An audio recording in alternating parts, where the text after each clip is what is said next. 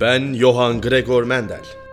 20 Temmuz 1822'de Avusturya'nın Silezya bölgesinde Heisendorf şehrinde dünyaya geldim.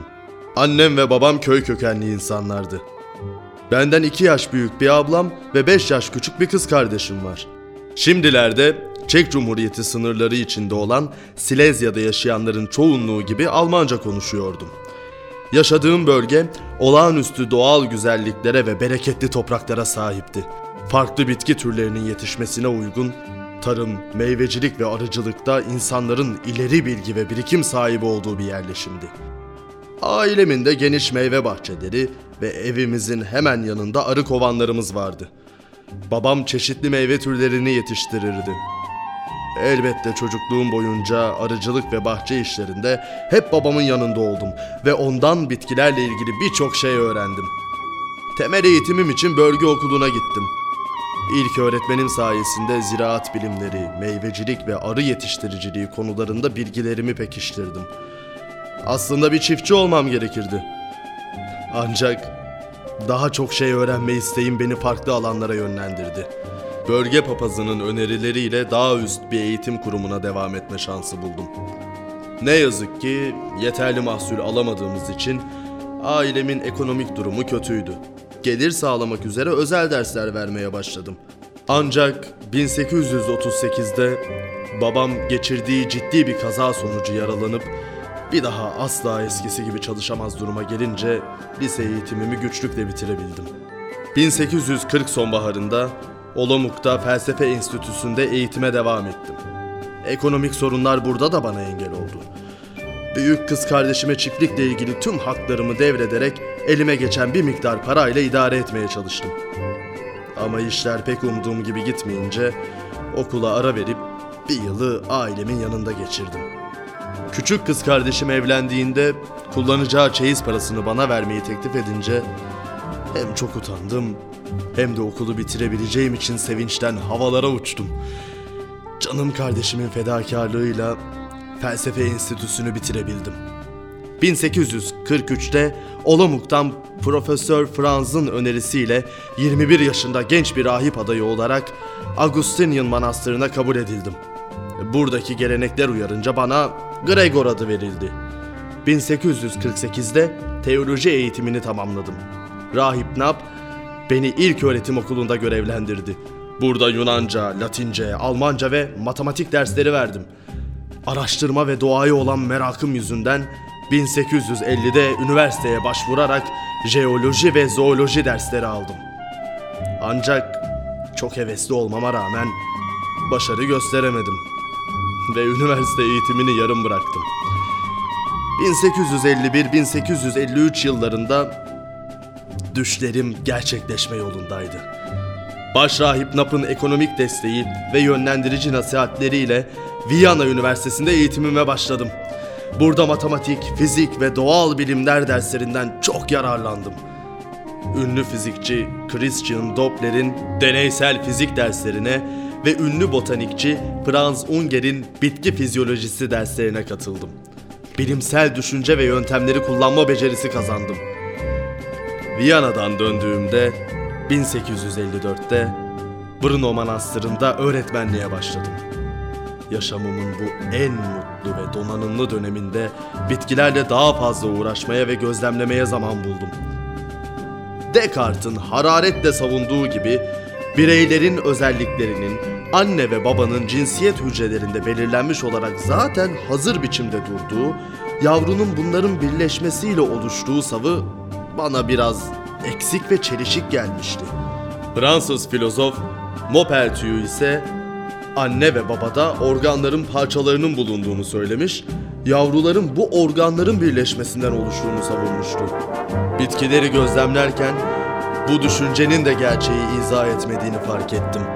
Kalıtım özelliklerinin sonraki nesillere aktarılması rastgele değildi ve bazı kuralları olmalıydı. Deneysel çalışma yapabilmek için çocukluğumdan beri iyi bildiğim bezelye bitkisini seçtim. Bezelyeler taç yaprakları sayesinde başka tür bezelyelerle doğal ortamda etkileşmiyor. Çiçek içindeki erkek ve dişi organeller kendini döllüyordu. bezelyelerin aynı özelliklerin nesiller boyu aynı şekilde tekrarladığını gördüğümde elde ettiğim tohum ırkının saf ırk olduğuna karar verdim. Yani uzun boylu olanlar, yine uzun ve yeşil olanlar, yine yeşil ya da düz olanlar yine düz olarak kalıyordu. Bezelyelerden 7 farklı özellik için saf ırk elde ettim. Bunlar e, kısa çalı tipi, uzun tırmanıcı tip, sarı yeşil renkli tohum, buruşuk düz, çiçek renkleri gibi değişmeyen özelliklerdi. İlk çalışmamda uzun tırmanıcı türle kısa çalı tipindeki bezelyeleri birleştirdim. Ve oluşan tohumların ekimini yaparak yeni ürünlerin özelliklerini inceledim. Ana baba bezelyelere ebeveyn anlamında P dedim. E, bu tohumların ekilmesiyle ortaya çıkan yeni nesile F1 adını verdim. E, F1 neslinde ortaya çıkan tüm bireylerin görünümü uzundu. E, yani hiç kısa veya ortalama boylu bezelye yoktu. Defalarca yaptığım deneylerde hep aynı sonuçları aldım. Tüm yeni bitkiler uzun boyluydu. Aynı değerlendirmeyi düz ile buruşuk taneli bezelyeler arasında ve sarı ile yeşil taneli bezelyeler arasındaki yaptığım melezlemelerde de denedim. Bunlarda da ilk deneyimin sonuçlarına benzer şekilde ilk nesilde melezlenen türlerin bir tanesinin özellikleri gözleniyordu. Yani F1 ürünlerde düzle buruşuk bezelyelerin eşleşmesinden çıkan ilk nesil düz taneli, sarı ile yeşil taneli olanların F1 nesli ise sarı taneli olarak ortaya çıkmıştı. Deneyin ikinci bölümünde F1 nesilleri arasında döllenme yaptım. Ve gördüklerimden şaşkına döndüm. F1'leri kendi aralarında melezleyerek F2 nesli elde etmiş oldum. Bu nesilde göze çarpan sonuçlarsa şöyleydi. Anne ve babada var olan ancak çocukta yani F1 neslinde görünmeyen karakterlerden bir tanesi torunda yani F2 neslinde tekrar ortaya çıkmıştı. F2 neslinde belli bir oran göze çarpıyordu. Örneğin 3 tane uzun görünümlü bezelye yanı sıra bir tane kısa bezelye ortaya çıkmıştı. Üretilen bitkilerin dörtte üçü uzun, dörtte biri ise kısaydı. F2 neslinde yani torun tohumlarda kısa boylu bitkilerin tekrar ortaya çıkışı benim için büyük bir anlam taşımaktaydı. Demek ki F1 bitkilerinde görünür olmayan ama bir şekilde diğer kuşaklara aktarılabilen bir kısalık karakterine sahipti. Yaptığım çalışmaların sonuçlarını değerlendirerek bazı kurallar ortaya çıkardım. Benim yaşadığım zamanda henüz gen ve kromozomların varlığını bilmiyorduk. Ama adını koyamasam da karakterlerin bir şekilde aktarıldığını anlamıştım. Benim eş tiplilik kanunu diye tarif ettiğim durum bugün genetik biliminin temel kurallarından biriymiş. Benim için ne büyük bir gurur. Eş tiplilik yani izotipi kanunu şöyle açıklayabilirim. Birer karakteri farklı iki saf e, yani homozigot ırk çaprazlandığı zaman meydana gelen ürün yani F1 dölünün bireylerinin hepsi melez ve birbirine benzer olur. Yani daha açık ifadeyle uzun boylu saf bezelye ile kısa boylu saf bezelyelerin çaprazlanmasından yüzde yüz uzun melezler meydana gelir. E, bu gözlem ve deneylerimde uzun boylu F1 bitkilerinin saf uzun ebeveyn bitkileri gibi olmadıklarını fark ettim.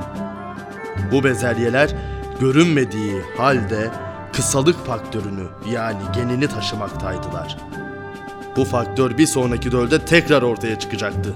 Ya İşte bu yorumla kalıtımın ikinci kanununu yani baskınlık yani dominantlık kanununu keşfetmiş oldum. Bu kanuna göre çiftler halinde bulunan faktörlerden, genlerden biri diğerini maskeleyebilir veya varlığını göstermesine mani olabilir. İşte bu baskılanan karakteri de çekinik yani resesif olarak tanımladık. Kolay anlaşılması için şöyle diyebilirim. Uzunluk geni kısalık genine baskındır yani dominanttır. Kısalık geni ise çekiniktir yani resesiftir. Biraz karışık değil mi?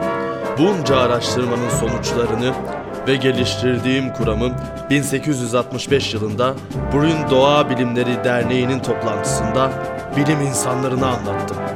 anne babalarda birer çift olarak yer alan ögelerin dişi ve erkek eşey organında yani e, yumurta ve çiçek tozunda teke indiğini, döllenme sonucu bu ikisinin birleşimiyle yeniden bir çift oluşturduğunu ifade ettim. Böylece her dölde bitkinin belirli bir özelliğinin anne babasından aldığı ögelerin niteliğine bağlı olarak belirlendiğini coşku ve heyecanla dinleyicilere aktardım. Peki ne oldu sonrasında? Hiçbir şey. Herkes öylece dinledi beni ve kimse söylediklerimi umursamadı. Ama ben yılmadım. Araştırmalarımı benzer amaçla Mısır, fasulye ve gece sefası başta olmak üzere birçok bitki üzerinde de yürüterek kalıtım biliminde ve biyolojide bir devrim gerçekleştirdim. Tuhaf ve üzücü değil mi? Bir devrim yapıyorsunuz ve bundan haberiniz olmuyor. Yoruldum. Derdimi anlatamamak beni küstürdü. 1868'de baş rahip olunca bilimsel çalışmalarıma son verdim. 1884 yılında yaşamım son buldu. Zamanında o kadar çabalamama rağmen bilim insanlarının dikkatinden kaçan bu gerçeklerin değeri ancak 1900'lerde kalıtım alanındaki araştırma sonuçları başka bilim insanlarınca ortaya konulduğunda bunları çok önceden benim yani Johann Gregor Mendel'in ortaya koyduğu anlaşıldı. Mendelci yaklaşım insanı da kapsamak üzere bütün canlılar üzerindeki kalıtım araştırmalarının çıkış noktasıdır. Beni en çok üzen şey ise tüm notlarım ve gözlem çizimlerimin yerime gelen baş rahip tarafından yakılarak yok edilmesi oldu.